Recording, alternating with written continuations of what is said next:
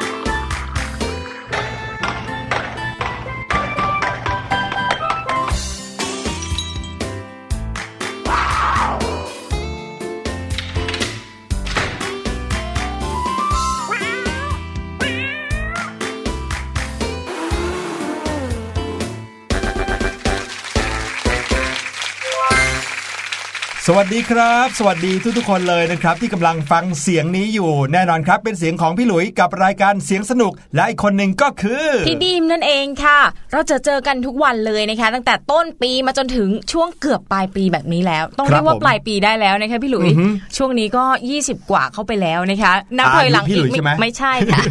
นับถอยหลังอีกไม่กี่วันจะเข้าสู่ปีใหม่แล้ว 2563 นะคะ ใช่แล้วครับในช่วงใกล้จะปีใหม่อีกไม่กี่วันแบบนี้เนี่ยหลาย ๆคนเนี่ยเชื่อว่าอยู่บ้านเรียบร้อยแล้วสำหรับใครที่เป็นคุณพ่อคุณแม่ก็หยุดงานแล้วเนาะค่ะหรือบางทีอาจจะยังไม่หยุดงาน แต่ก็ยังเป็นช่วงเวลาที่ค่อนข้างผ่อนคลายแล้วไม่มีกระนคบจิตกระใจทำงานกันแล้วถูกต้องนะครับ ส่วนน้องๆเองก็คงจะหยุดเรียนนะครับสำหรับการเตรียมตัวที่จะพักผ่อนกันในช่วงปีใหม่แล้วนะครับ ช่วงนี้ต้องบอกเลยว่าเป็นช่วงเวลาที่หลาย ๆ คนเนี่ย พักผ่อนแล้วผ่อนคลาย มีความสุขกับสิ่งที่ลืมตามาก็แฮปปี้แล้วอะค่ะอะไรอย่างเงี้ย เพราะว่ามันไม่ค่อยมีเรื่องงาน ไม่ค่อยมีเรื่องเรียน ไม่ค่อยมีเรื่องสอบมาทำให้เครียดเท่าไหร่ ใช่ค่ะ แน่นอนนะหลายบ้านนะอาจจะยังไม่ค่อยมีกิจกรรมทำร่วมกัน เพราะว่ายังไม่ใช่วันเขาดาวน์เนาะอืมช่วงนี้ก็สามารถเปิดรายการของเราฟังได้ทั้งแบบสดๆเลยไม่หยุดเหมือนกันนะคะใช่จันทร์คถึรังบศุกร์รวมไปถึงฟังย้อนหลังก็ได้ด้วยทางเว็บไซต์ไทย PBS ค่ะ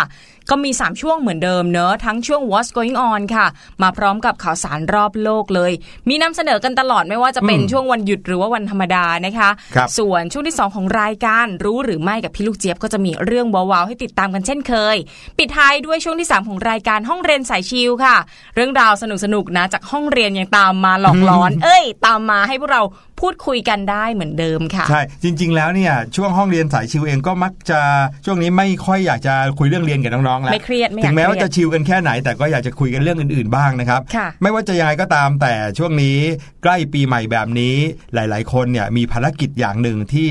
สำคัญมากๆนะครับพี่หลุยเองเนี่ยก็เคยมีช่วงเวลาแบบนี้เหมือนกันพอใกล้ปีใหม่นะสิ่งหนึ่งที่ต้องทำก็คือการ นึกว่าจะต้องเขียนสคสให้ใครบ้างอ๋ออารวมไปถึงหาลายสคส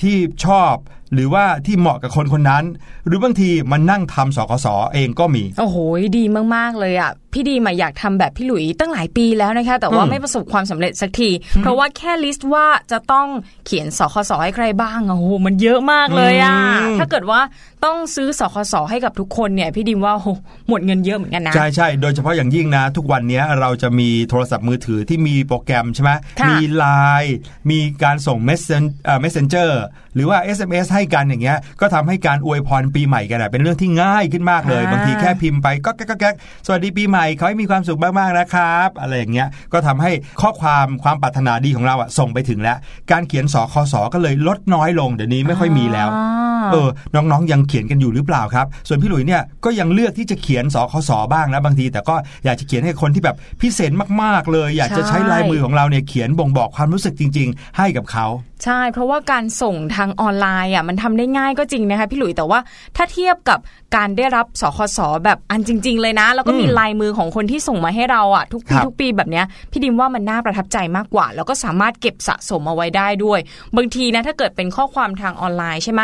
บางทีเราเปลี่ยนโทรศัพท์หรือว่าหายเปลี่ยนไปคอมพิวเตอร์หายไปหมดเกลี้ยงเลย ลืมไปแล้วว่าใครเคยส่งความปรารถนาดีให้เราในช่วงปลายปีแบบนี้นะคะ ใช่ครับและอีกอย่างหนึ่งเนี่ยเวลาเราใช้ ลายมือของเราเขียนเนี่ยนะ เราเองก็ภาคภูมิใจด้วยนะ ที่เราได้เขียนสกสสวยๆแบบนี้ บางคนลงมือทำเอง โอ้โห มีอยู่ช่วงหนึ่งนะ ฮิตมากเลยในการซื้อกระดาษแข็งเนี่ยมาทำเป็นการ์ดที่จะเขียนส่งไปให้คนอื่น หรือส่งในช่วงปีใหม่ส่งในช่วงวันวาเลนไทน์วันเกิดโอ้โหทำเองกันใหญ่เลย เพราะว่าทำเองเนี่ยมันเห็นถึงความตั้งใจด้วยนะใช่ว่าอยากค่ะจะให้การ์ดใบเนี้ยโหเป็นใบที่สวยที่สุดเลย อืมเพราะฉะนั้นน้องๆอาจจะมีเวลาว่างช่วงนี้นะคะหยุดอีกไม่กี่วัน พอเปิดเรียนมาเจอเพื่อนๆเนี่ย อาจจะซุ่มทำสคสเอาไว้ช่วงนี้ก็ได้นะนี่เปิดเรียนมาก็จะได้มอบให้กับเพื่อนๆกับมือเลยรวมไปถึงให้กับคุณครูด้วยนะคะ ใครที่ทำดีกับเราตลอดทั้งปีที่ผ่านมาเนี่ย มอบให้เป็นการตอบแทนเขาเลย จะได้ไม่ต้องเสียเงินซื้อขนมหรือว่าของแพงๆนะพี่หลุยนะใช่แล้วนะครับ ความรู้สึกดีๆ ที่มีให้กันนะบางทีมีคุณค่ามากยิ่งกว่าของที่เราพยายามจะซื้อให้ซะอีกนะค่ะอย่างคุณพ่อคุณแม่เนี่ย เวลาที่ได้เห็นลูกๆทำอะไรดีๆให้นะครับแม้แต่เขียนการ์ดเล็กๆเพียงแค่ใบเดียวอะก็มีค่ามากๆเลยนะ ไม่จำเป็นที่จะต้องไปหาของแพงๆเก็บเงินแพงๆเพื่อเอาไปซื้อของที่มีราคาสูง เอามาให้คุณพ่อคุณแม่ คุณพ่อคุณแม่ก็ภาคภูมิใจแล้ว ถ้าเกิดว่าเราเป็นเด็กดีนะ ช่วยคุณพ่อคุณแม่ทำงานบ้านไม่ดื้อไม่ซน แล้วก็ขยันทำหน้าที่ของตัวเอง คุณพ่อคุณแม่นะโอ้ยชื่นใจยิ่งกว่าของขวัญแพงๆหลายอย่างเลยละครับอือหือพี่หลุยพูดถึงเด็กดีที่ทำหน้าที่ของตัวเองได้อย่างเต็มที่พี่ดิมนึกถึงเด็กญี่ปุ่นคนนึงค่ะครับในข่าวช่วง What's Going On นะคะเด็กญี่ปุ่นคนนี้เนี่ยอยู่ชั้นป .4 เอง อายุแค่ 9 ขวบ 10 ขวบเองนะคะอื้อหือแต่ว่าสามารถสอบผ่านวัดทักษะคณิตศาสตร์ระดับสูงที่สุดระดับพี่มหาวิทยาลัยได้เลย โอ้โห เป็นยังไง อันนี้ไม่ใช่แค่เป็นการทำหน้าที่ของตัวเองให้ดีนะ คือทำเกินไปยังโอ้โหจุดสูงเลยปี๊ดปี๊ดๆเลโอ้ยโหถ้าพี่ดิมเป็นพ่อหรือว่าแม่ของน้องคนนี้นะ พี่ดิมไม่เอาของขวัญปีใหม่อีกหลายปีเลยอะเพราะว่าน้องเขาให้ได้แบบคุ้มค่ามากๆเลยนะคะใช่ครับ เดี๋ยวยังไงกลับมาฟังกันในช่วงหน้ากับ What's Going On ตอนนี้ไปฟังเพลงกันก่อนครับมาเร็วมาเร็วมาเร็วมาเร็วมาเร็วมาเร็วมาแปลงฟันกันมา เร็วมาเร็ว มาแปลงฟันกัน แปลงทุกวันฟันสะอาดน่าดูจำรักตาย้อย แปรงฟันข้างหน้า ถูไปถูมาฟันสะอาดน่าดู ด้านนอกซ้ายขวา กระต่ายก็ถูหนึ่งสองสามสี่ห้าพันแปดได้ลูกยีราฟตัวสูง แรงด้านในนั้น ชอบแรงเหมือนกันจูไปจูมา ด้านในซ้ายขวา ยีราฟก็ถู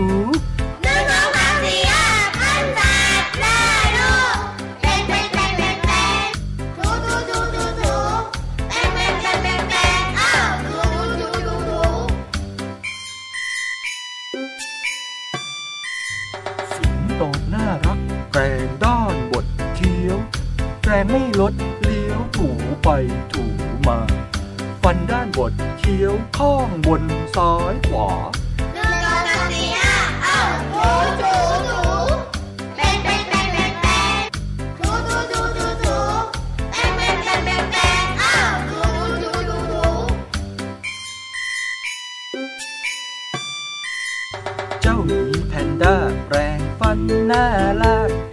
ใกล้ใกล้ๆข้างถูไปถูมา ด้านนอกซ้ายขวาแพนด้าก็ถูหนึ่งสองสามสี่ห้าพันแปดได้ลูกเสือน้อยน่ารัก แปรงฟันด้านในแคล้วคล่องว่องไวถูไปถูมา ด้านในซ้ายขวา เสือน้อยชอบถูหนึ่งสอง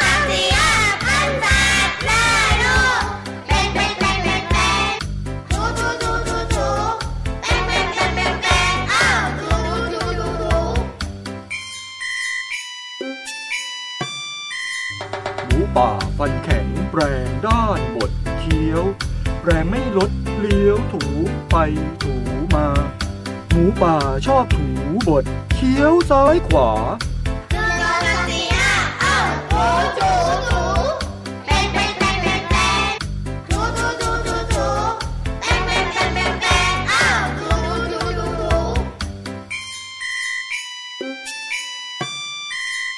มาลายตัวนั้น แรงที่ลิ้นหนึ่งสองสามสี่ห้าหกเจ็ดแปดบ้วนน้ำหนึ่งครั้ง แปรงฟันเสร็จแล้ว ยิ้มสิพวกเราฟันสะอาดแข็งแรงยิ้มยิ้มยิ้มยิ้มยิ้มสวยสวยสวยสวยสวยยิ้มยิ้มยิ้มยิ้มยิ้มอ้าวสวยสวยสวยสวยสวย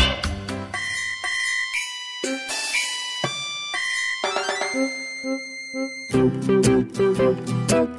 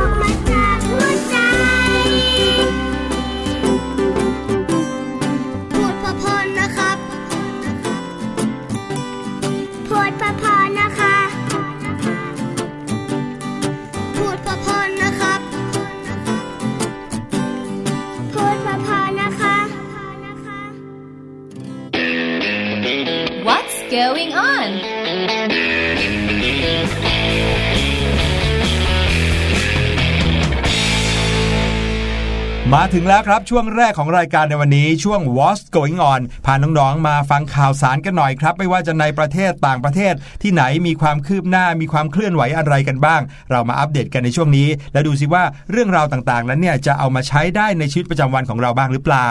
อย่างเรื่องนี้นะคะเกิดขึ้นที่ญี่ปุ่นค่ะ พูดถึงการเอาไปใช้ในชีวิตประจำวันได้นะคะพี่ดิมอยากให้น้องๆ ตั้งใจฟังเรื่องราวของเด็กผู้ชายคนนี้ให้ดี เผื่อว่าจะเป็นแรงบันดาลใจให้น้องๆเนี่ยกลับไปตั้งใจเรียน โดยเฉพาะวิชาคณิตศาสตร์ที่หลายคนเนี่ยอาจจะไม่ค่อยชอบกันนะนะคะ นี่ก็เป็นเรื่องราวของเด็กชายชาวญี่ปุ่นค่ะ อยู่แค่ป .4 อายุ 9 ขวบนะคะ อย่างที่พี่ดิมบอกไปเมื่อสักครู่นี้นะคะ น้องคนนี้เนี่ยสร้างสถิติสอบผ่านวัดทักษะคณิตศาสตร์ ระดับสูงที่สุดค่ะ เดี๋ยวเรามาฟังกันเรื่อยๆนะคะว่าที่ว่าสูงเนี่ยสูงขนาดไหนนะคะ การทดสอบวัดผลทางด้านสาขาวิชาต่างๆเนี่ยก็จะมีการกำหนดระดับที่เหมาะสมกับผู้เข้ารับการทดสอบ เพื่อกำหนดให้เป็นไปตามเกณฑ์ระดับความรู้นั่นเองใช่อย่างเช่นเราอยู่ประถมเนี่ยข้อสอบก็จะต้องเป็นระดับชั้นประถม เด็กประถมทำได้เหมือนกันแน่นอนนะคะไปเอาข้อสอบของพี่มหาลัยมาเราก็ทำไม่ได้แน่นอนงงเลยนะ แต่ว่าสำหรับเด็กชายที่ชื่อว่าโชโกแอนโดนะคะเป็นนักเรียนชั้นป .4 จากเมืองนิชิโนมิยะ จังหวัดเฮียวโงะสามารถเอาชนะข้อสอบที่เรียกได้ว่าเกินกว่าวัยของตัวเองไปมากเลยทีเดียวค่ะโอ้โหข้อสอบตัวนี้นะมีชื่อว่าซูเคนค่ะ เป็นข้อสอบวัดสมรรถนะทางคณิตศาสตร์ ในไทยก็มีจัดสอบเหมือนกันนะเผื่อครับน้องๆคนไหนสนใจลองไปหาสอบดู ข้อสอบตัวนี้เนี่ยจัดสอบและรับรองโดยสถาบันรับรองสมรรถนะทางคณิตศาสตร์แห่งประเทศญี่ปุ่น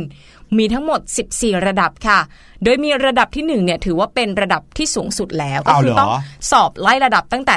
14 ไปเรื่อยๆ 14 13 12 ไปเรื่อยๆเอจอนดูถึสวนงหนึ่งทางยังไงก็ไม่รู้เนอะส่วนทาง ถ้าเกิดว่าเป็นบ้านเรานี่ยิ่งตัวเลขเยอะก็แปลว่ายิ่งระดับสูง แต่ว่าอันนี้ กลับกันเนอะระดับหนึ่งเนี่ยคือระดับที่สูงสุดนะครัคะบโดยข้อสอบเนี่ยจะประกอบไปด้วยการใช้ทักษะคำนวณ โครงสร้างทางคณิตศาสตร์ และการแก้ไขโจทย์ปัญหาต่างๆ โดยอาศัยทักษะการประยุกต์ทางคณิตศาสตร์ค่ะ ในการสอบเนี่ยผ่านไปแล้วนะ เมื่อวันที่ 27 ตุลาคมที่ผ่านมา ปรากฏว่าเด็กชายแอนโดเนี่ยได้ทราบผลการสอบสมรรถนะคณิตศาสตร์ระดับที่ 1 แล้ว หมายความว่าเขาสอบตั้งแต่ 14 ไล่ไปจนถึง 1 แล้วนะคะโอ้โหซึ่งก็ปรากฏว่าเขาเนี่ยสามารถสอบผ่านได้สำเร็จค่ะปรบมือสิคะรออะไรสุดพี่ยจุ๋อยดแต่ว่ากว่าจะมาถึงจุดนี้นะ ไม่ใช่เรื่องเล่นๆ ไม่ใช่เรื่องง่าย ๆนะคะ เพราะว่าน้องแอนโดเนี่ยเตรียมตัวมาเพื่อพิชิตข้อสอบระดับหนึ่งตั้งแต่อายุ 7 ขวบค่ะโอ้โหตอนนี้อายุ 9 ขวบใช่ไหมเตรียมมาตั้งแต่อายุ 7 ขวบ หมายความว่า เตรียมมาตลอด 2 ปีเลยสองปีสองปีกับการอยู่กับข้อสอบคณิตศาสตร์ใช่ไหมครับ ใช่ค่ะ แล้วที่ที่เป็นระดับยากด้วย ใช่ที่บอกว่าเป็นระดับยากเนี่ยไม่ใช่ระดับประถมหรือว่ามัธยมทั่วไปนะคะ เป็นความรู้คณิตศาสตร์ที่อยู่ในระดับอุดมศึกษาค่ะโอ้โหพูดง่ายๆ อุดมศึกษาก็มหาวิทยาลัยเนี่ยแหละค่ะครับเป็นข้อสอบสำหรับพี่ๆที่อายุโอ้โหสิบเจ็ดสิบแปดสิบเก้ายี่สิบนู่นเลยอะนะคะครับโดยในปีนี้นะคะข้อสอบเนี่ยเขามีโจทย์ในเรื่องของทฤษฎีบทของวิลสันแคลคูลัสหลายตัวแปรโอ้โหและช่องว่างเชิงเส้นเมตริกค่ะ โอ้โห ฟังแต่ละตัวนี้พี่ดิมงงมากเลยนั่นอะละสิอย่าว่าแต่น้องอายุประมาณ 9 ขวบ 10 ขวบเลยนะ พี่หลุยฟังนี่ก็ยังงงอยู่ ใช่ พี่หลุย 20 กว่าเองเนาะก็ยังงงอยู่โดยหลังจากผลสอบประกาศออกมาแล้วนะคะ เด็กชายแอนโดเนี่ยสามารถสร้างสถิติใหม่ด้วย คือนอกจากจะสอบผ่านระดับที่หนึ่งแล้วนะเขายังล้มแชมป์คนเก่า ซึ่งก็คือเด็กชายฮิโรโตะทาคาฮาชิ ที่ตอนนั้นเนี่ยสอบผ่านระดับหนึ่งได้เมื่อปีที่แล้ว ตอนที่มีอายุ 11 ปีค่ะ เดี๋ยวเดี๋ยวเดี๋ยวเดี๋ยวคนที่สอบผ่านระดับหนึ่งซึ่งเป็นระดับยากที่สุดเนี่ย เคยมีเป็นเด็กๆมาแล้วด้วยเหรอครับ มีมาแล้วนะคะโอ้โหเมื่อปีที่แล้วนี่เองเป็นเด็กชายที่ชื่อว่าฮิโรโตะตอนนั้นเนี่ยเขาอายุ 11 ขวบโอ้โหค่ะเมื่อปีเหมือนที่โดนแล้วโค่นแชมป์ด้วยเด็กอายุโค่นแชมป์9ขวบอื้อหือแหมน่าลุ้นเนอะคนสำหรับที่อายุ 20 กว่าอย่างเราเนี่ยแอบอิจฉาและนั่งปาดเหงื่อเราไปสอบระดับ 14 แล้วเราก็ไปโค่นแชมป์เป็นว่า คนที่มีอายุเยอะที่สุดที่สอบในระดับต่ำต่ำสุสุดดน้องแอนโดนะคะพูดถึงเรื่องนี้ค่ะ บอกว่าเมื่อผมเห็นคำว่าผ่าน ผมรู้สึกดีใจจนแทบร้องไห้เลยครับ พี่หลุยอืมในอนาคตข้างหน้าเนี่ย ผมอยากจะนำความรู้ด้านคณิตศาสตร์ นำไปใช้ช่วยเหลือโลกของเราครับอื้อหือออย่างเช่นการทำวิจัยเพื่อช่วยหยุดภาวะโลกร้อนครับผมอย่างนี้เลยโอ้โหนอกจากเก่งแล้วยังมีจิตสาธารณะด้วยนะเนี่ยใช่คือเข้าใจเรื่องของภาวะโลกร้อนแล้วอะทั้งๆที่อายุแค่ 9 ขวบนี่เท่านั้นเอง นี่ขนาด 2 ปีที่ผ่านมาหมกมุ่นอยู่กับโจทย์เลขอย่างเดียวนะ ยังใส่ใจสิ่งแวดล้อมด้วยนะคะ ทีนี้มาฟังดูว่าข้อสอบเนี้ยยากขนาดไหนเมื่อตะกี้บอกว่าเป็นระดับมหาวิทยาลัยใช่ไหมคะครับสถิติเนี่ยตัวเลขที่ผ่านมาก็ระบุเอาไว้ว่า ที่ผ่านมามีคนจำนวน 71 คนจากผู้สอบทั้งหมด 494 คนที่สอบผ่านอืมคือใน 494 ที่สมัครสอบเนี่ยมีแค่ 71 คนที่สอบผ่านเท่านั้นนะคะครับก็คิดเป็นตัวเลขเฉลี่ยเนี่ยประมาณ 14.4%เท่านั้นที่ทำได้โอ้โหและน้องคนนี้ก็เป็นหนึ่งใน 14%นี้ค่ะ สุดยอดจริงสุๆดเลยอดมาก คือ 494 คนที่สมัครสอบในระดับที่ 1 ซึ่งเป็นระดับยากที่สุดเนี่ยมีหลายอายุเนาะ ก็มีทั้งเด็ก ทั้งผู้ใหญ่ทั้งระดับมัธยมมหาวิทยาลัย คือในประเทศญี่ปุ่นนี่ก็ยังดีอย่างหนึ่งที่เขาเปิดโอกาสให้ข้อสอบความยากระดับเนี้ยให้ใครก็ได้มาสมัครสอบเนาะค่ะไม่ได้แบบว่าจะต้องเป็นระดับมหาวิทยาลัยเท่านั้นถึงจะมาสมัครสอบระดับนี้ได้ เป็นมาตรฐานของคณิตศาสตร์ของประเทศเลยว่ากันเถอะ ค่ะคือคุณจะอายุเท่าไหร่ก็ได้นะครับอืมคุณเตรียมตัวมาแล้วก็มาสมัครสอบ ซึ่งการสอบสุเคนนี้อย่างที่พี่ดีมบอกนะครับ ในประเทศไทยก็มีการสอบเนี้ยอยู่เหมือนกัน ต้องไปลองหาข้อมูลดู เพื่อจะลองไปทดสอบดูว่า เอ๊ะ อย่างเราเนี่ยที่ชอบวิชาคณิตศาสตร์ เวลาไปสมัครสอบเอ่อ มาตรฐานคณิตศาสตร์ของญี่ปุ่นแล้ว เราน่าจะอยู่ที่ระดับที่เท่าไหร่ ใช่ไม่แน่นะคะน้องๆ อาจจะเป็นหนึ่งในคนที่สามารถล้มแชมป์ได้ด้วยก็ได้นะอืมโอ้โหฟังแล้วก็รู้สึกตื่นเต้นนะครับ อย่างที่บอกครับ หน้าที่ของน้องๆนักเรียนก็คือการเรียนนะ แล้วน้องคนนี้นะครับก็สามารถทำหน้าที่นักเรียนได้อย่างยอดเยี่ยมไปเลยทีเดียวนะครับเอาละมาอีกหนึ่งหน้าที่กันบ้างนะครับ เมื่อกี้เป็นหน้าที่ของเด็ก นะครับเป็นคนแล้วก็เป็นนักเรียนที่เก่งมากๆนะครับ เพื่อนที่ดีที่สุดของคนก็คือสุนัข มาดูสุนัขที่เขาทำหน้าที่ของเขาได้อย่างดีเยี่ยมครับ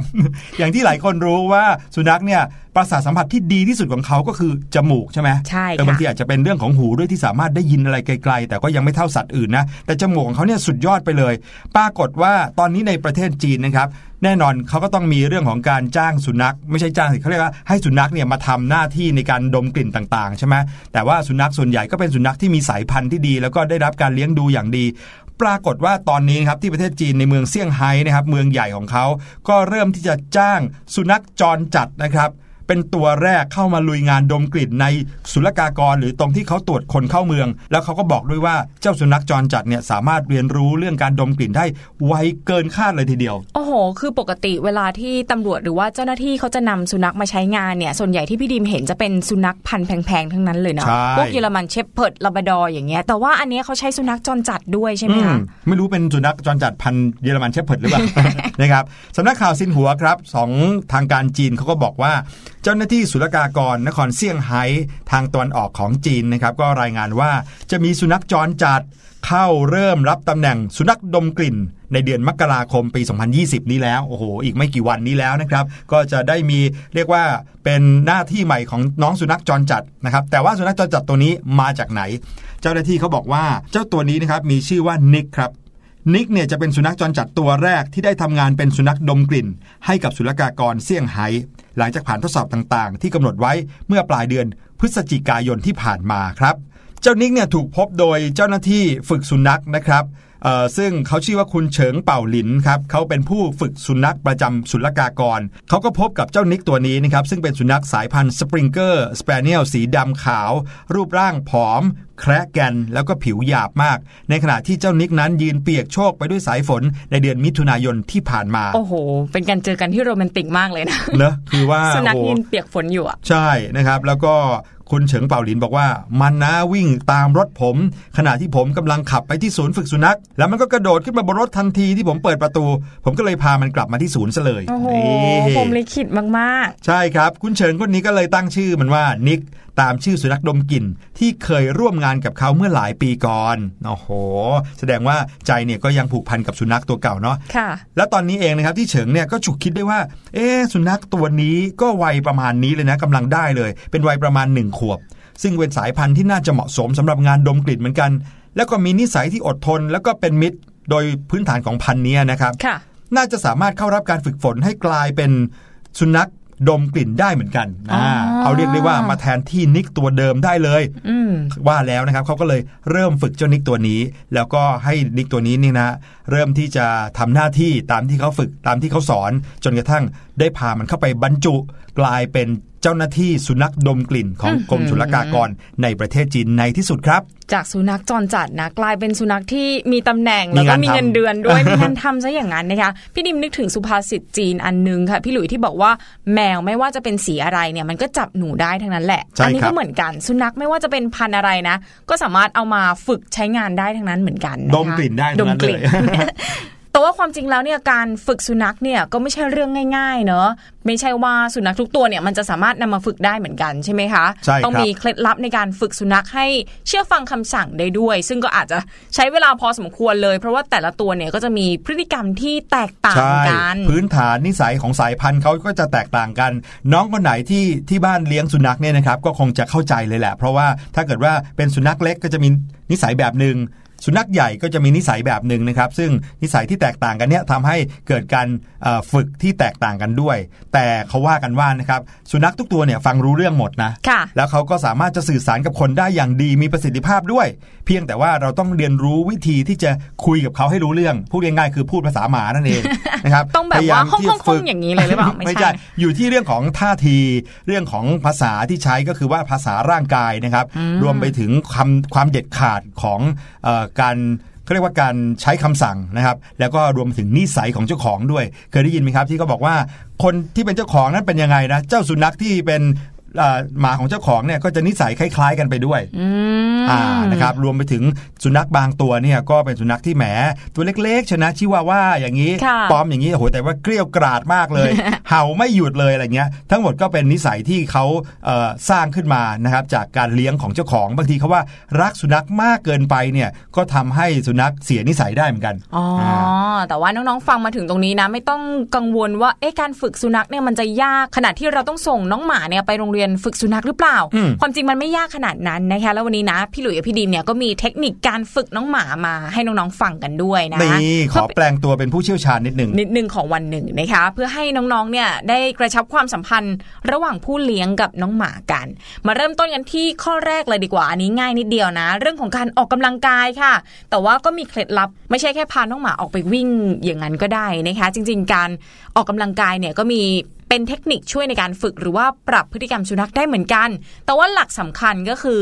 คนเลี้ยงเนี่ย จะต้องสามารถควบคุมเรื่องของการควบคุมพลังงานในร่างกายของสุนัขให้มีความสมดุลด้วย ไม่ใช่ว่าพาไปวิ่งเอาให้เหนื่อยอย่างเดียวอะนะคะครับยกตัวอย่างเช่น อย่างพวกพันธุ์บีเกิลค่ะ เป็นสุนัขที่มีพลังงานค่อนข้างมากนะคะ จะร่าเริงตื่นตัวซุกซน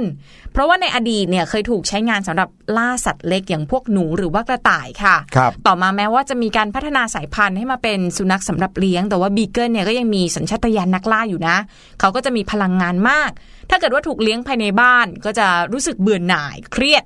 แล้วเขาก็จะพยายามหาทางปลดปล่อยพลังงานด้วยวิธีต่างๆนะคะ บ้านไหนเลี้ยงบีเกิลเนี่ยจะสังเกตเลยนะว่าเขาจะค่อนข้างวิ่งโซนอืมชอบกัดแทะข้าวของแล้วก็ไม่ค่อยส่งผลดีต่อผู้เลี้ยงเท่าไหร่นะคะ เพราะฉะนั้นเนี่ยคนเลี้ยงก็ควรที่จะพาออกกำลังกายอย่างสม่ำเสมอ เพื่อปลดปล่อยพลังงานค่ะ ที่สำคัญนะการพาออกกำลังกายเนี่ยยังช่วยลดความเครียด และพฤติกรรมก้าวร้าวลงได้ด้วย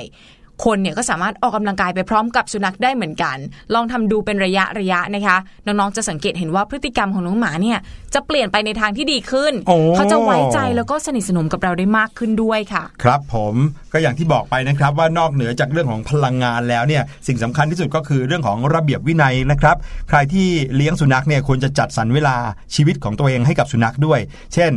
ผู้เลี้ยงที่ตื่นเช้าและให้อาหารทันที สุนัขก็จะเรียนรู้และเข้าใจว่า ถ้าผู้เลี้ยงตื่นก็จะได้กินอาหารทันทีเหมือนกัน ซึ่งก็ถือเป็นการกำหนดนาฬิกาชีวิตให้เป็นไปโดยอัตโนมัตินะครับ เมื่อเราวางกฎนี้ขึ้นมาแล้ว ก็จะต้องปฏิบัติตามกฎอย่างเคร่งครัดเหมือนกันนะครับเพราะว่าตามหลักทางจิตวิทยาของสุนัขเนี่ยการแสดงภาวะของผู้นำหรือที่เรียกอีกอย่างหนึ่งว่าจ่าฝูงเนี่ยมีผลต่อพฤติกรรมของเขามากเลย ถ้าเกิดว่าคนเลี้ยงไม่มีระเบียบวินัย ตื่นเมื่อไหร่ก็ได้กินเมื่อนั้น บางทีก็ให้กิน บางทีก็ไม่ให้กิน พฤติกรรมแบบเนี้ยจะทำให้สุนัขลังเลว่า ผู้เลี้ยงคนเนี้ยใช่จ่าฝูงหรือเปล่าอ๋อเออเมื่อเขาเกิดความสับสน ความเชื่อถือที่เขามีให้ก็จะลดลง ถ้าปล่อยให้สุนัขเกิดความรู้สึกแบบเนี้ยผู้เลี้ยงจะไม่สามารถควบคุม หรือว่าออกคำสั่งอะไรกับสุนัขได้เลยนะครับ เพราะว่าตามธรรมชาติของสัตว์เนี่ยถ้าจ่าฝูงหมดพลัง สัตว์ตัวที่แข็งแรงกว่า มีพลังมากกว่าก็จะขึ้นเป็นจ่าฝูงแทนอืมอืมอันนี้เป็นเรื่องจิตวิทยาของสุนัขเลยนะ ต้องเคร่งครัดกับเขา เขาถึงจะรู้ว่าเราเนี่ยเอาเขาอยู่เออเหมือนค่ะกับว่าเป็นจ่าฝูงของเขาเป็นหัวหน้าเขาอย่างเงี้ยนะครับค่ะ แล้วพูดถึงเรื่องการออกกำลังกายไปแล้ว พูดถึงเรื่อง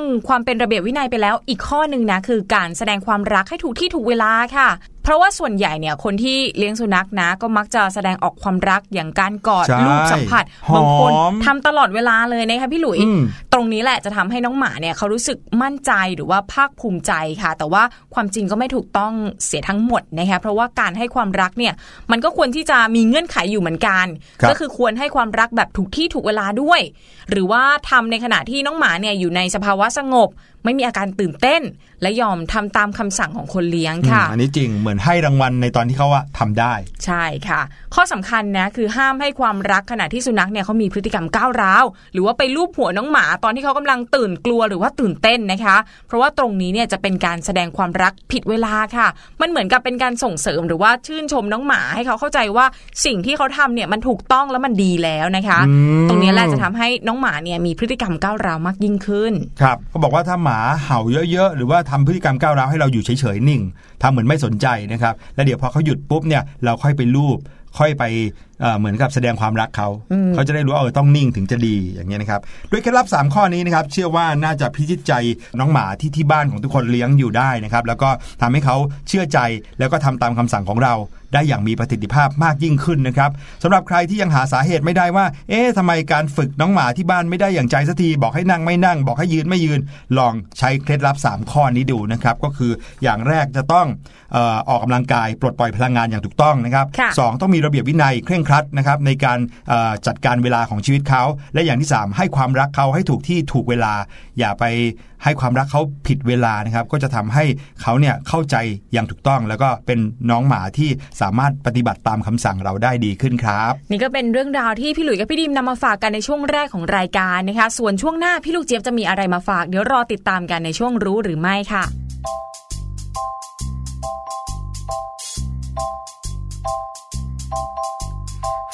กว้างกว้างแม่ปาปาทาไกลไกลแม่ปุยปุยเจ้าจะปุยไปถึงไหน แม่ขาวขาวแม่ขาวขาว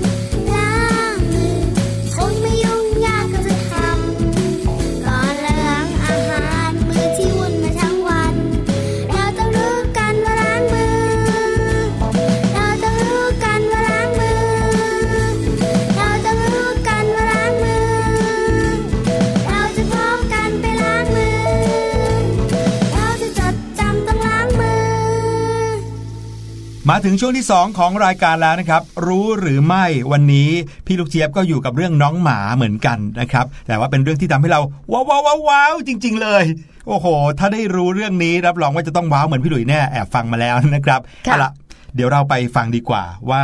เรื่องราวของน้องหมาที่พี่ลูกเจี๊ยบเอาฝากนั้นน่ะ เป็นเรื่องของอะไร ติดตามได้ในช่วงรู้หรือไม่ค่ะ รู้หรือไม่กับพี่ลูกเจี๊ยบ มาแล้วมาแล้วพี่ลูกเจี๊ยบมาแล้วค่ะ ในช่วงของรู้หรือไม่ วันนี้พี่ลูกเจี๊ยบจะชวนทุกคนมาพูดคุยเรื่องของพลังงานกันค่ะ พลังงานเนี่ยเป็นสิ่งที่มีมาตั้งแต่ไหนแต่ไรแล้วค่ะ ตั้งแต่ยุคโบราณกาลสมัยแบบยุคหินฟรินสโตนเลย หรือพูดง่ายๆนะคะ ก็คือนับตั้งแต่มีโลกของเราขึ้นมาเลยด้วยซ้ำค่ะ เพราะว่าพลังงานที่เราเห็นกันอยู่ทุกวัน ใช้กันอยู่ทุกวันก็คือพลังงานแสงอาทิตย์นั่นเอง แต่ว่าเราก็ยังมีพลังงานแบบอื่นๆ ที่สามารถสร้างประโยชน์ให้กับเราได้ เช่นเดียวกันนะคะ และถ้าให้ดีเนี่ยควรที่จะเป็นพลังงานทดแทน หรือพลังงานทางเลือกนั่นเองค่ะ พลังงานทดแทนหรือบางคนก็เรียกว่าพลังงานทางเลือกเนี่ยก็หมายถึงพลังงานที่มีอยู่ตามธรรมชาติ ที่คนเราสามารถนำพลังงานเหล่านั้นเนี่ยมาใช้งานอย่างไม่จำกัดได้เลยค่ะ ยิ่งทุกวันนี้นะคะ พลังงานแบบเดิมที่เราใช้กันอยู่เนี่ยเป็นพลังงานที่ได้จากฟอสซิลจำนวนมหาศาลค่ะ ประกอบไปด้วยถ่านหิน ปิโตรเลียม แก๊สธรรมชาติ ซึ่งถือว่าเป็นพลังงานที่ค่อนข้างจะส่งผลกระทบต่อโลกของเราโดยตรงนะคะ ก็คือมันจะเกิดมลพิษ เพิ่มก๊าซคาร์บอนไดออกไซด์ให้โลกของเราเนี่ยมีปริมาณที่สูงขึ้น ส่งผลให้เกิดเป็นปรากฏการณ์เรือนกระจกนั่นเองค่ะ เราก็เลยอยากให้ทุกคนค่ะ หันมาลองใช้พลังงานทดแทนบ้างนะคะ ไม่ว่าจะเป็นพลังงานแสงอาทิตย์ค่ะ ที่เดี๋ยวนี้พี่ลูกเจี๊ยบแอบเห็นนะว่าบรรดาผลิตภัณฑ์บางอย่างนะคะ เช่น กล้วยตากก็มีแบบว่ากล้วยตากพลังงานแสงอาทิตย์กันบ้างแล้ว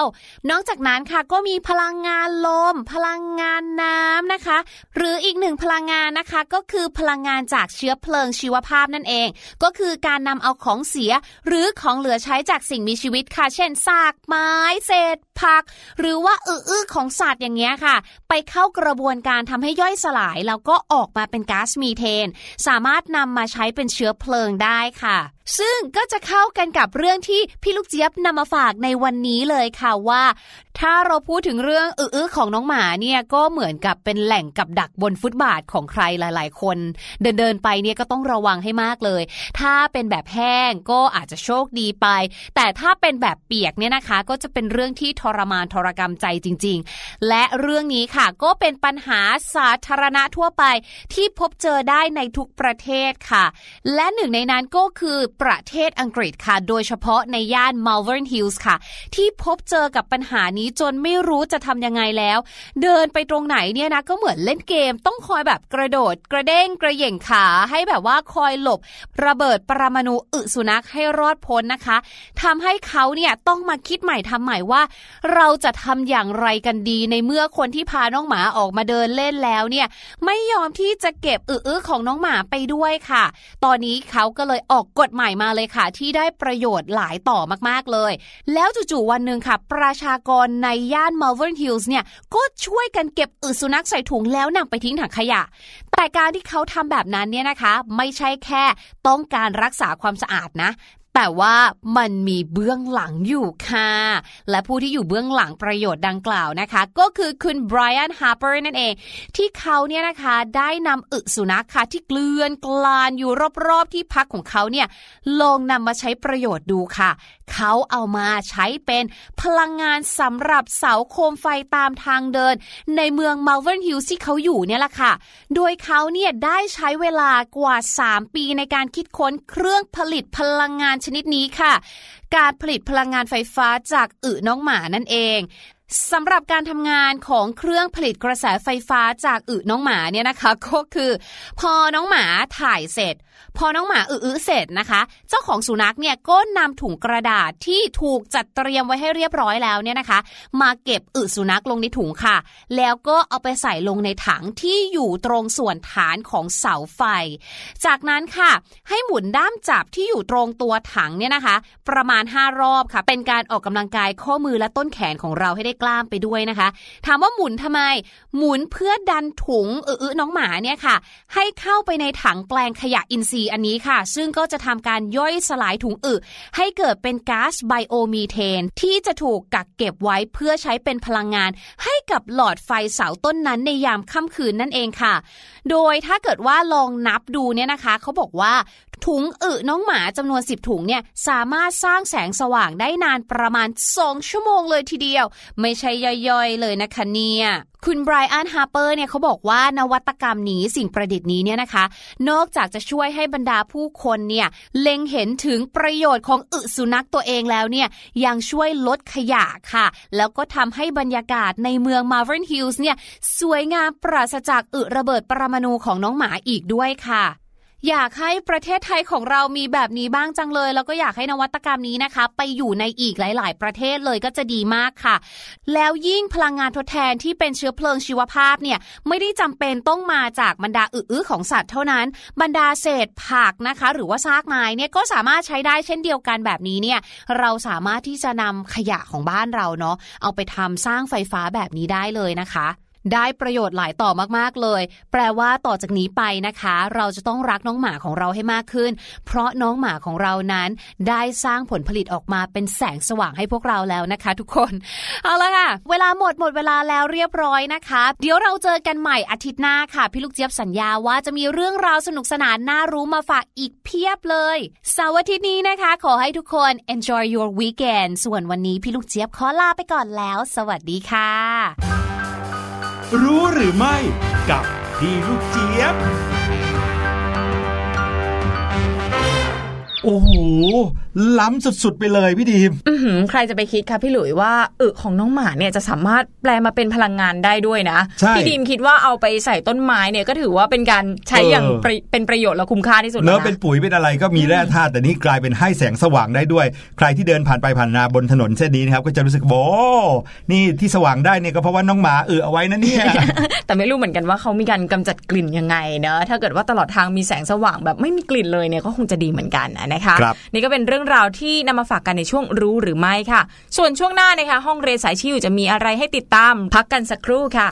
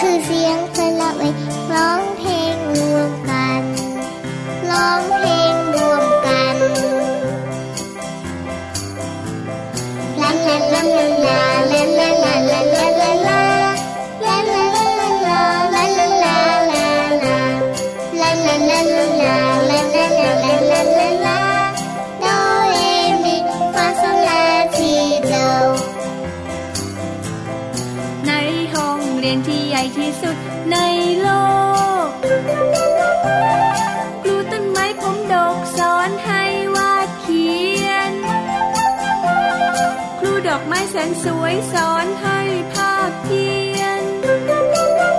ครูสายรุ้งพานักเรียนประบายสีท้องฟ้า ในห้องเรียนที่ใหญ่ที่สุดในโลก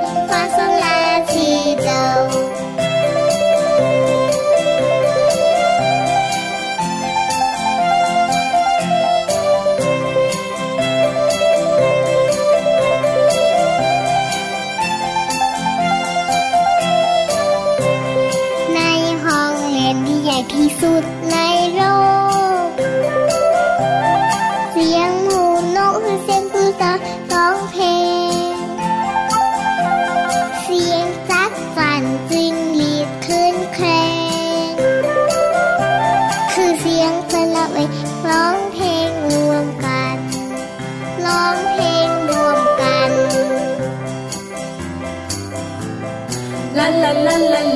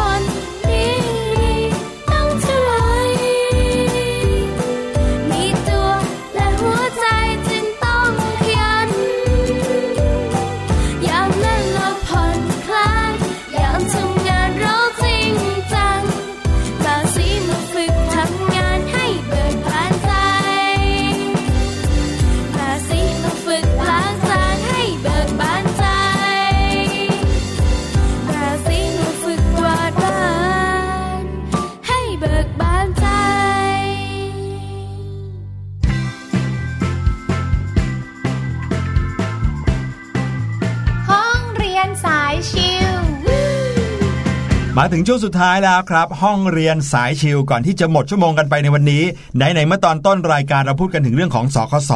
วันนี้พี่หลุยส์ก็เลยพามาเข้าสู่วิชาประวัติศาสตร์ซะหน่อยนะครับ มาฟังประวัติของการส่งสคสในประเทศไทยในวันขึ้นปีใหม่หรือว่าในโลกเนี้ยเขาเริ่มส่งกันเมื่อไหร่ อืมเขาส่งกันแล้วคนรับเป็นยังไงอะไรมาคุยกันในช่วงนี้ครับ การส่งสคสหรือว่าบัตรอวยพรนะคะพูดถึงประเทศไทยก่อนเลย ประเทศไทยเนี่ยก็รับวัฒนธรรมนี้มาจากต่างประเทศค่ะ ซึ่งต่างประเทศเนี่ยเขาก็นิยมส่งบัตรอวยพรกันมาเป็นเวลากว่า 200 ปีแล้วนะคะพี่ลุยอืมตั้งแต่ราวศตวรรษที่ 18 นู่นเลย หรือว่าตรงกับปลายสมัยกรุงศรีอยุธยาค่ะ โอ้โห ปลายกรุงศรีอยุธยาย้อนไปไกลคืหมยขนาดถึงนั้ในนต่างประเทศใช่ไหมในต่างประเทศค่ะเพราะว่าในไทยน่าจะยังไม่มีแน่ช่วงนั้นยังไม่มาไม่งั้นค่ะต้องเขียนใส่ในใบตาลสวัสดีปีใหม่ ซึ่งบัตรอวยพรนี้นะคะ ตอนนั้นเนี่ยปรากฏในรูปแบบของบัตรเยี่ยมหรือว่า visiting card นะคะ เป็นบัตรขนาดเท่ากับไพ่ นิยมเขียนข้อความหรือว่าพิมพ์รูปภาพต่างๆ ลงไป เพื่อเยี่ยมเยียนกันในวันขึ้นปีใหม่ ต่อมาก็แพร่หลายในเทศกาลต่างๆ ด้วยอย่างเช่นวาเลนไทน์คริสต์มาสซึ่งก็มีการส่งพิมพ์และส่งบัตรอวยพรกันอย่างแพร่หลายมากขึ้นค่ะ ซึ่งสำหรับประเทศไทยนะคะเชื่อว่าบัตรอวยพรปีใหม่ที่เก่าแก่ที่สุดเนี่ยคือบัตรอวยพรที่พระบาทสมเด็จพระจอมเกล้าเจ้าอยู่หัวทรงประดิษฐ์ขึ้นเมื่อ 120 กว่าปีก่อนค่ะครับโดยในรัชสมัยของพระองค์ เป็นยุคที่มีการติดต่อสื่อสารกับต่างประเทศเป็นจำนวนมาก จะมีการเอารับเอาขนบธรรมเนียมของตะวันตกมาด้วยอืมการส่งบัตรอวยพรของพระองค์นั้นนะครับยังไม่มีหลักฐานแน่ชัดว่าเริ่มต้นมาตั้งแต่เมื่อไหร่ แต่ก็ได้ปรากฏสำเนาคำพระราชทานพรปีใหม่ขึ้น ในปีพุทธศักราช 2409 ของพระองค์นะครับ ในหนังสือพิมพ์บางกรอก Recorder ซึ่งเป็นฉบับภาษาอังกฤษด้วยนะ ฉบับวันที่ 13 มกราคม 2409 ครับ ตอนนั้นก็แปลได้ใจความว่า ทรงขอส่งบัตรตีพิมพ์คำอวยพรนี้ถึงบรรดากงสุล เจ้าหน้าที่กงสุลต่างๆ และชาวต่างประเทศที่ทรงคุ้นเคยโดยทั่วถึงกันนะครับเป็นคำที่เขียนภาษาอังกฤษเอาไว้ในหนังสือพิมพ์บางกอกรีคอร์เดอร์เมื่อปี 2409 เนี่ยนะครับต่อมาในช่วงต้นรัชสมัยของรัชกาลที่ 5 นะครับ ความนิยมการส่งบัตรอวยพร แพร่หลายอย่างมาก มีหลักฐานบัตรอวยพรประเภทต่างๆ ถูกเก็บรวบรวมไว้ที่หอจดหมายเหตุแห่งชาติเป็นจำนวนมาก โอ้ยน่าไปดูเหมือนกันเนาะค่ะว่าแบบโอ้โหตั้งแต่สมัยรัชกาลที่ 5 เนี่ย ใบที่เขาเป็นการ์ดสกสเนี่ยมันหน้าตาเป็นยังไง โอ้โหพี่ดิมอยากเห็นใบแรกเนอะเมื่อ 120 กว่าปีก่อนว่าจะยังอยู่หรือเปล่าอะนะคะครับ แต่ว่าครับบัตรสกสที่เขาส่งให้กันเนี่ยเขาไม่ได้ส่งกันในวันปีใหม่หนึ่งมกราคมนะใช่แล้วเลยค่ะ เพราะว่าสมัยก่อนเนี่ยเขาส่งกันในวันที่ 1 เมษายนนะครับซึ่งเป็นวันขึ้นปีใหม่แบบเดิมแบบไทยนั่นเองครับและบนบัตรอวยพรเหล่านี้นะคะยังพบคำว่าสคสหรือว่าสคสคือ สะกดไม่เหมือนกันอะสคสแบบแรกคือสคสาลาส่วนแบบหลังเนี่ยคือแบบสอเสือนะคะก็พบครับสองคำนี้ปรากฏอยู่ จึงเชื่อกันว่าคำว่าสคสเนี่ยเกิดขึ้นในรัชสมัยนี้ด้วย โดยย่อมาจากคำว่าส่งความสุข หรือว่าส่งความสุขแบบสออุขอไข่สุขนั่นเองค่ะ ครับผมต้องบอกว่าคำว่าสคสที่เราใช้กันเนี่ยก็คือมาปรากฏกันตอนนี้นี่แหละนะครับ หลังจากนั้นครับสคสก็เป็นสิ่งที่นิยมส่งให้กันในวันขึ้นปีใหม่ ไม่ว่าวันปีใหม่จะเปลี่ยนมาเป็นหนึ่งมกราคม แล้วก็เปลี่ยนไปด้วยนะครับ จนถึงปัจจุบันนี้สคสก็ได้เปลี่ยนรูปแบบไป มีการนำวัสดุต่างๆ มาประดิษฐ์ ตกแต่ง มีรูปแบบมีลวดลายหลากหลายมากขึ้น ตอนเด็กๆนะพี่หลุยชอบมากเลย เวลาที่ได้สคสแล้วสคสนั้นอะพอเปิดออกมาปุ๊บแล้วมีเสียงเพลงอะนั่นจะเรียกได้ว่าเป็นอะไรที่พิเศษสุดๆ ไปเลยนะค่ะใครที่ได้รับสคสที่มีเสียงเพลงเนี่ยคือไม่ธรรมดา เพราะว่าจะต้องแบบราคาสูงกว่าอันอื่นเขาใช่แล้วทำให้รู้สึกเหมือน เปิดปุ๊บก็ได้ฟังเพลงด้วยอะไรเงี้ยแล้วก็ลุ้นด้วยนะว่าเป็นเพลงอะไรนะคะอีกแบบหนึ่งที่พี่ดิมชอบที่เป็น pop up เป็นรูปร่างอะไรขึ้นมาแบบสามมิติ อันนั้นก็น่ารักเหมือนกันนะครับเวลาที่เราเดินไปตามเอ่อร้านขายเครื่องเขียนที่อยู่ในห้างสรรพสินค้าเงี้ยเราก็จะเห็นแบบรูปแบบของสกสเต็มไปหมดเลยนะครับ บางทีก็เป็นการดอวยพรในวันเกิดบ้างวัน เดี๋ยวนี้นะมีการการดอวยพรวันพ่อ วันแม่ การดอวยพร วันเยี่ยมไข้ เยอะไปหมดการเลยแสดงความยินดีวันเรียนจบ การดที่จะเขียนให้สามีเขียนให้ภรรยาโดยเฉพาะโอ้โห ลองไปดูตามร้านเครื่องเขียนนะเยอะมากจริงค่ะ เพราะฉะนั้นก็เลือกหยิบมาใช้งานให้มันถูกต้องเนอะอย่าไปหยิบผิดงานนะอายคนที่ได้รับนะๆใช่ไม่ว่าจะเขียนแบบไหนเขียนให้ใครนะครับ แต่การส่งสคสก็ตรงตัวเลยครับพี่ดีมก็คือการส่งความสุข ต้องการให้คนที่ได้รับนั้น ได้รับความสุขแล้วก็มีความสุขไปเรื่อยๆ มีความสุขไปนานๆลองนึกครับว่าถ้าเกิดว่าเราเป็นคนหนึ่งที่ได้รับเอ่อการ์ดใบหนึ่งอะครับที่เขียนอวยพรเราขอให้เรามีความสุข ขอให้เราสุขภาพแข็งแรง ขอให้เราคิดอะไรก็ได้ สมปรารถนา ขอให้รวยๆอย่างเงี้ยโอ้โห เราคงมีความสุขมากเลยนะ ใช่ค่ะพี่ดิมว่าการส่งสคสเป็นรายบุคคลเนี่ยค่ะมันจะมีความเจาะจงมากกว่านะคะก่อนที่เราจะเขียนให้ใครเนี่ยเราต้องนึกว่าคนคนนี้เขาอยากจะได้พรอะไรมากที่สุดอืมอย่างนั้นนะคะพี่หลุยไม่ใช่การส่งแบบรวมๆกันในโลกออนไลน์อะใช่คือข้อความเดียวเหมือนกันไปหมดเลยอะบางทีพี่ดิมรับแล้วพี่ดิมก็ลืมเหมือนกันนะ ใช่เพราะว่าบางทีเนี่ย เพื่อนเราอย่างเงี้ยอาจจะกำลังสอบเตรียมตัวสอบเข้าโรงเรียนใหม่อยู่ค่ะเราเขียนอวยพรเขาก็น่าจะเขียนในเรื่องนี้นะขอให้ได้สมหวังเกี่ยวกับเรื่องการสอบเข้านะอย่างเงี้ยบางคนไม่สบายอยู่ก็ขอให้หายไวๆนะใช่แบบเนี้ยจะรู้สึกว่าเราเนี่ยได้รับเอ่อข้อความที่เป็นของเราโดยเฉพาะใช่เหมือนเหมือนเป็นคนพิเศษอย่างนั้นน่ะนะคะโอ้โหยพูดถึงเรื่องสคสแบบนี้นะ เดี๋ยวพี่ดิมขอตัวไปเขียนสคสก่อนเลยดีกว่าอืมเพราะว่าต้องเขียนให้กับหลายคนเลยนะ เริ่มตั้งแต่ช่วงปลายปีแบบนี้พอดีเลย ปีใหม่ 2564 น่าจะเขียนครบ 2564 คือไปอีกปีหนึ่งไปเลยใช่ไหมปีหนึ่งเลยเยอะจัดโอ้นะคะแล้วน้องๆล่ะครับ มีสกสที่ต้องเขียนให้ใครบ้างลองนั่งนึกดูนะครับแล้วก็บรรจงใช้ลายมือสวยๆของตัวเองเขียนลงไปได้เลยนะครับถึงไม่สวยมากก็ไม่เป็นไรอย่างพี่หลุยลายมือก็ไม่ค่อยสวยนะครับแต่ก็ชอบเขียนนะครับเพื่อให้คนที่เรารักนั้นเขาได้รู้ว่าเรามีความรู้สึกดีๆ กับเขามากแค่ไหน วันนี้เสียงสนุกหมดเวลาแล้ว ค่ะ เดี๋ยวเราพบกันใหม่โอกาสหน้านะคะ วันนี้พี่หลุยส์กับพี่ดิมลาน้องๆไปก่อน สวัสดีค่ะ สวัสดีครับ สบัดจินตนาการ สนุกกับเสียง เสริมสร้างความรู้ในรายการ เสียงสนุก